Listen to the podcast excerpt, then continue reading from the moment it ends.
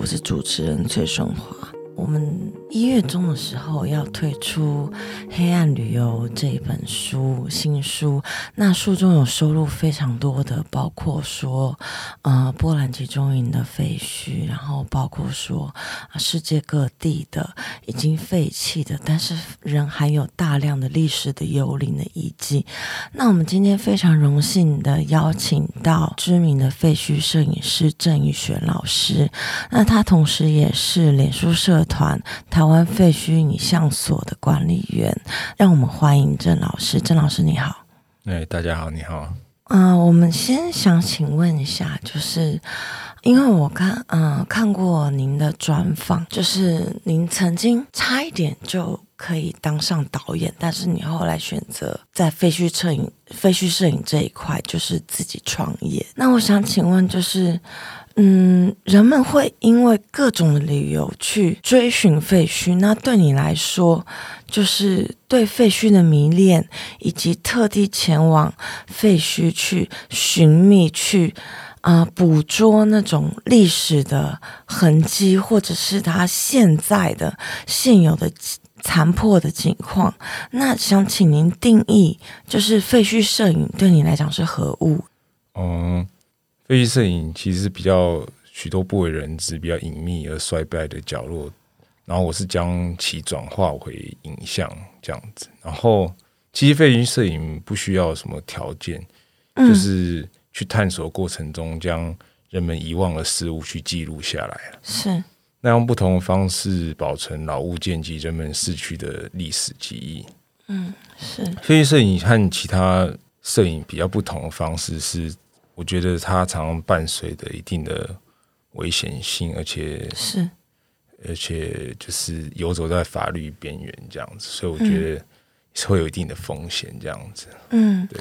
您刚刚说游走在法律边缘，其实是好像是之前有民宅的 纠纷。是是是，那这件事情其实就是我当时是误会了一件。民宅的部分，所以所以就是造成一些误会。嗯，那当然也有就是像是被屋主提告这样子，嗯、那这件事情就最后也是有解决啦，也是一课，对对，对，也是上了一课。那其实也是有最后也是解决这样子。嗯嗯嗯嗯，那嗯、呃，我想请问，就是就你个人来说，嗯，废墟它。特别令你着迷之处是什么？因为像您的您的摄影也出现在呃二零四九银翼杀手里面，然后你也拍过就是波兰在送犹太人的波兰集中营的那个红头火车。哦，是是是，对对对对对对。其实当下就是在进去的过程中，其实他那边还是他那边样式其实是有点像台北机场哦，而不是飞机场，是。呃，市民大道维修火车的那个机场，台北机场。是。那呃，我进去的时候，其实他那边是有人在管理的。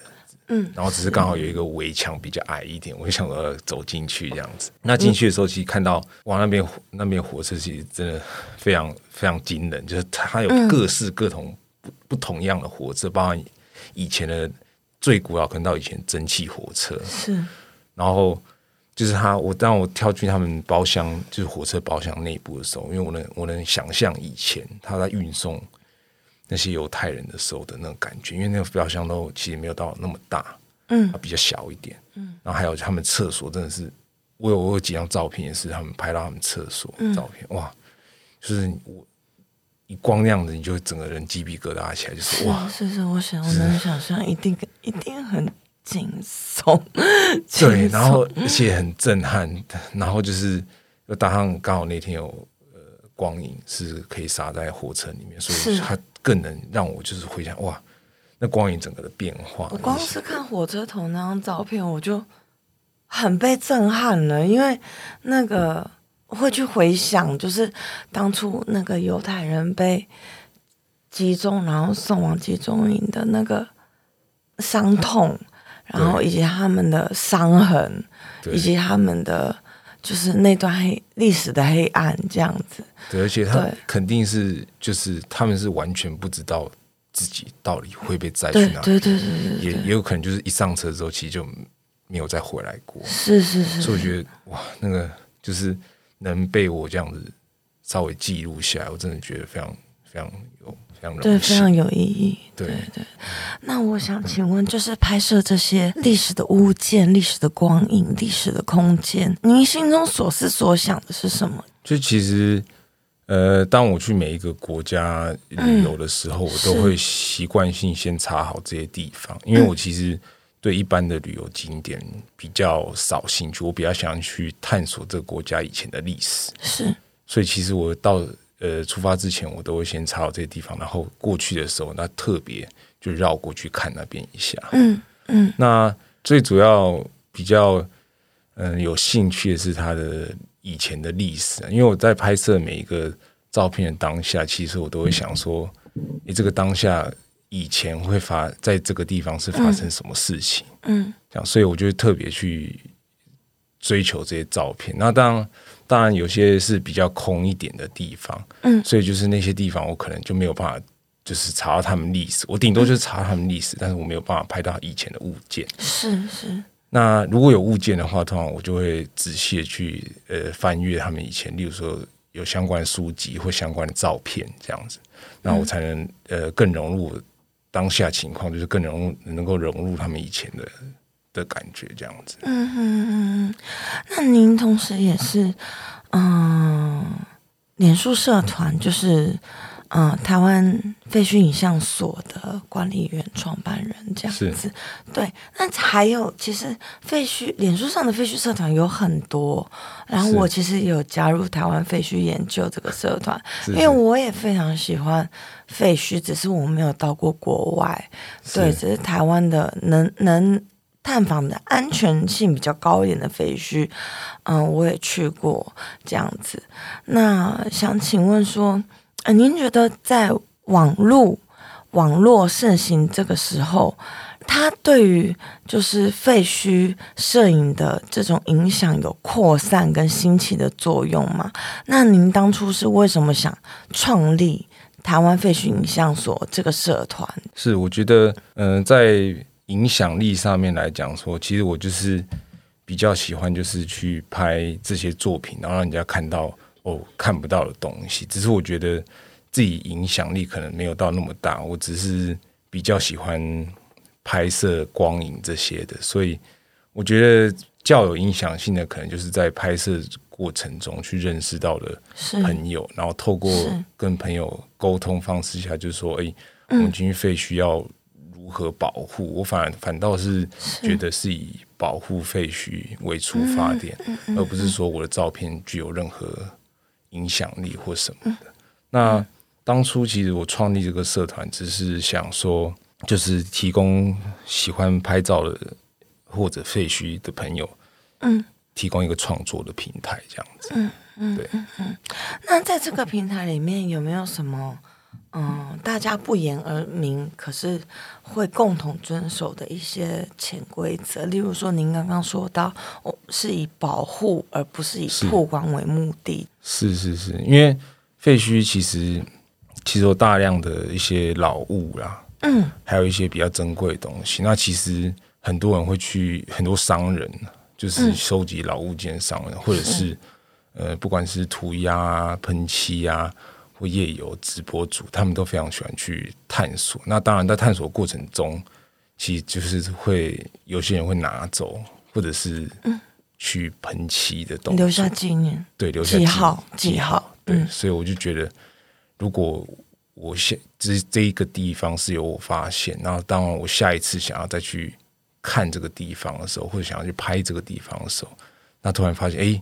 跟上次长得不一样，而且被破坏的非常严重的时候，反而到我就觉得那是我的错，这样子，我我可能让更多人发现这个地方，嗯，然后所以我才会想说，就是以不公开废墟为主，来来去拍这些照片，这样子，那当然这是第一个部分，是，那第二个部分就是我一定。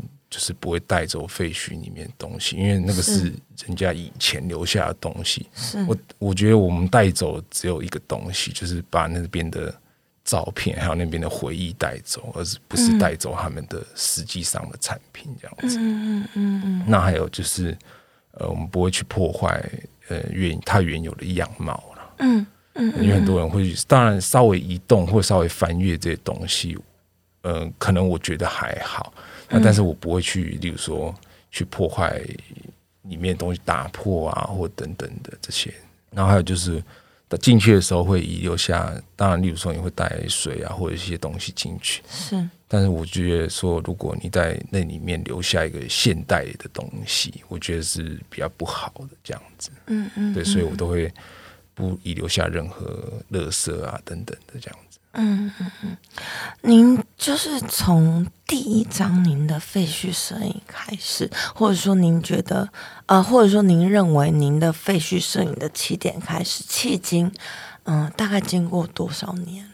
其实我，呃，我拍这个废墟大概三年左右，嗯，然后其实最初的会接触废墟摄影，是因为我很早以前就是在 MV 工作室实习。嗯嗯，是。那因为我那时候的职业职位职位是是场景助理，嗯，还有小助理。是。那当然，我的工作就是要收集台大台北地区任何有可能去拍摄 MV 的场所。嗯，是。那因为其实很多很多人因为经费不足状况下，所以他们常常会找一些废墟啊，或一些闲置的地方去跟人家拍片。或者是租借场地，那这些场地的费用就比较少。嗯，那久而久之，我就慢慢累积比较多这种地方。嗯，好像现在很流行婚纱也在废墟拍，是因为我我姐的婚纱照也是在台中一个以前比较有名叫聚奎居的一个地方。嗯，那现在已经活化了。她在岭东，嗯嗯，我之前也读岭东，所以刚好。在我学校旁边，所以那边我也特别有去拍过这样子。嗯、只是他现在目前已经被活化了。嗯，对对对，了解。那呃，从事废墟摄影来的这几年内啊、呃，你自己有没有认为自认的代表作？是有几张，我觉得我自己是比较喜欢的。当然，嗯、但是我觉得它不一定是很厉害的一个场景或什么，嗯、因为我个人喜欢是比较追求。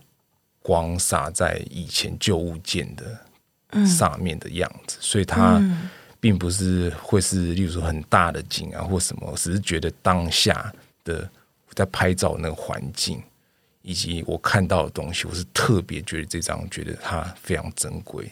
嗯，对，所以说等于那张照片让你让你感觉它散发出某种直觉的灵光那种感觉。对对对，或者。当然这是不需要特别厉害的构图啊、光圈啊这种技术的校正，这样。当然，当然是有我有特别去校正过，是是是，只是只是说，例如说我不会说一定要特别大的景啊，就是国外那种大教堂或什么。嗯、当然是，就是我都有拍，只是喜欢的照片可能就是不一定是那种这样子，嗯、要看当下的氛围和感觉。嗯，那可不可以聊聊就是？嗯，在您的摄影中，在您的废墟摄影的作品中，嗯，你有没有想透过某张照片或某几张照片去传达一些故事、细节或者情绪？嗯，就像是目前这样，我们看到照片上面，它它会有光影洒在以前呃旧书的上面，日治时期的，对对对，然后。光圈我有特别设定过，让它发出星，就是这个星芒的感觉。嗯，那、嗯、我觉得这张照片我真的蛮喜欢的。嗯嗯，那它当然也是需要，就是你特别去校正，嗯，摄影镜头的光圈，嗯、它才会散发出那个星芒，这样子。是是是是是。对，废墟之所以迷人，是因为它住着另外一个我们不知道的曾经。嗯，那我想请问，废墟摄影这件事情啊。在您的人生里面，大概扮演什么样的角色？不管是摄影的技巧也好，艺术形式的表现也好，地景的认识也好，甚至于某种生活的方式也好。嗯，其实一开始他对于我呃摄影是有提升蛮多的，嗯，因为其实一开始我。我刚才提到，就是我刚才一开始的时候，其实不是以探索废墟为主，我是以找场景为主。是是是。那但后来衍生变成就是我去爬楼，嗯，就是爬高的楼，然后去拍照，嗯、觉得风景很不错。那当然是在有一次契机之下，我朋友说：“哎，你都到了那个地方，嗯、那为什么你不去？例如说用相机去把它记录下来？嗯，那才慢慢的就是用相真正的这些数位型相机嗯。去拍照。嗯、因为我以前都是用手机，嗯，然后因为以前用手机拍的照片就构图和质感可能没那么好，嗯嗯，所以就慢慢的用，对。对对对，然后就慢慢的用相机之后，才慢慢的提升我。摄影的感的质感还有角度，嗯，因为然后刚好就因为我是常在拍摄广告，嗯，所以我其实每次站在摄影师后面，都会看他是哎、嗯、怎么构图啊，嗯、光圈开多少啊、嗯、等等的，去慢慢提升自己的摄影的能力，这样子。嗯嗯嗯嗯嗯嗯，你会鼓励就是一般素人去接触废墟这件事情吗？还是你觉得？应该要做足某种准备，才可以去开始。是，我是其实我是蛮推荐大家去，就是废墟摄影，就是因为它会让你看到一些除了你去一些知名景点旅游以外的是一些事情。嗯嗯嗯嗯，对对，就是像刚才提到一些老，就是一些老物件或等等，你会比较想要去了解。嗯、像我之前有拍到一个。呃，万达汽水等等的那个就会引起，就是让我妈，我就给把这张照片给我妈妈看，我妈就说：“哇，你在哪里拍到的？因为这个这个汽水是他以前很想喝，但是却又没有钱买的汽水。”我觉得哇，这居然能让我妈勾起她以前的一些回忆，她她她能看到一些以前我们看不到的东西，是，所以我就想要去。探索这些地方，让让更多人唤起他们以前这些回忆，这样子是是是是是。那我觉得是是推荐大家来来去拍摄的，因为因为是真的蛮好玩的，也蛮在探索的过程中是蛮好玩，然后也蛮刺激的。其实很多废墟就是嗯，在没有被保护的状况下，其实嗯，它有可能就这样被拆除，嗯，或者它有可能就这样消失，嗯，因为你。呃，因为其实没有人去介绍，嗯，就是像你没有去特别去介绍，但是其实很少人会去探探访这一块，嗯，因为它不被探索，所以大家就不知道。是，那其实我有我有进进很多很多废墟，就是例如说像被火烧啊，或者是被。慢慢腐蚀掉，屋顶坍塌等等，等这些情况发生之后，政府就觉得说哦，它比较危险一点，嗯嗯，然后可能就下令拆除等等的。但是它拆除过程中，并不会怪手，并不会选择说哦，这个可以拆，这个有历史保存意义，不能。对对对，它是直接就是整个挖掉，整个打平。所以其实里面有非常多珍贵的事情，我觉得其实应该被保留下来。是，那我之前还有看到日治时期的报纸等等，还有什么？嗯、呃，我有我有上去问人家，我把这个报纸拍下来，他说是，是呃日本攻打米兰还是什么的报纸，但我觉得哇，真的是非常有意义。是，那它有可能就是这样，例如说呃被雨水淋过之后，就慢慢的腐烂啊等等。嗯、我觉得如果把它保留下来，它真的是。一份很重要的历史文件，对，真的，因为可能根本没有人去留存这个，嗯、甚至是它是它唯一的一份，是对，是，我觉得非常可惜，如果没有被保留下来。就是每一个人对废墟都有不同的看法，是，那而我们是用最美的方式将它记录下来，但是总要先了解，或是先用某些嗯预先的准备。对，您会建议就是刚入门的人，刚入门的这些摄影师，嗯、不管他要不要拍飞絮，他自己应该要做足怎么样的功课？是，我觉得应该就是如果一刚开始还没接触废墟摄影，然后想要踏入这一块，我觉得可以先从自己家周边的一些老宅啊，嗯、或者是像亲朋好友家里的一些。比较老旧的房子开始去探索，像我一刚开始也是从我台中家里旁边的一一栋叫做千悦大楼的，嗯，其实它现在也不算废墟，但它以前是，嗯，然后从那边慢慢的去拍照，然后进而开始研究说他那边几点的光最好，然后我才特地那个时间跑过去拍。嗯，然后后来的话，就是比如说像亲朋好友的，呃，像是比较乡乡下的一些地等等，是。像我之前也有去过，嗯，我姐夫家里的有一间在乡下的医院，那就是我姐夫家的，然后我进去里面做探索这样子。乡下医院还在营业中吗？它一楼在营业，但是其他楼层是荒废的，对对。哦，因为医院其实也是，好像是蛮多废墟摄影家很热爱的一个场所，就是医院跟学校这样子。我不知道是不是因为你也你也在专访中谈过您遇过的一些某些灵异事件，或是不可解释的事件。对，我不知道这是不是也是大家对废墟的。想象，或者是憧憬，或者是某种刺激感之一。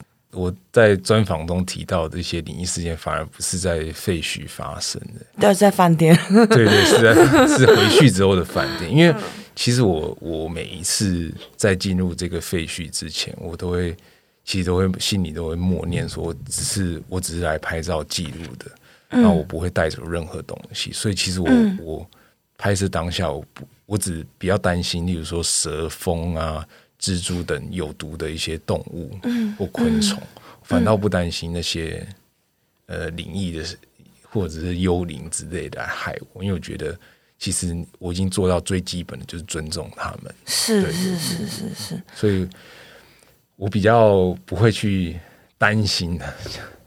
对对对。那关于就是。您的摄影生涯，您未来有什么计划吗？有没有新的发展中的一些主题，或者是一些规划这样子？是因为刚好在最近疫情的关系，然后没有没有出国，但其实我是原本是有计划要去德国那边拍哦，呃，德国布达呀或者是呃中国大陆这样子。中国大陆是打算去哪些景点拍？呃，因为中国大陆那边，我认识一个朋友，是他在那边，他也是很喜欢拍摄废墟的，所以他其实有算是跟我交流。那嗯，他就或者是大陆那边，透过大陆那边一些社团，是，那其实他们那边人，我分这张照片在那社团分享，然后他们就说哇，你拍的不错，那希望，例如说有去。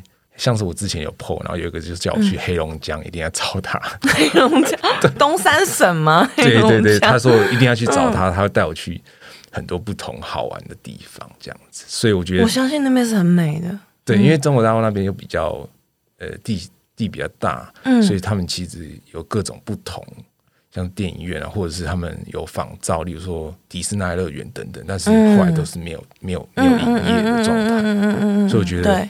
哇，那边的题材其实能跟台湾相比，它能提升更多元化、不同的题材，所以我才想说有计划想要过去这样子。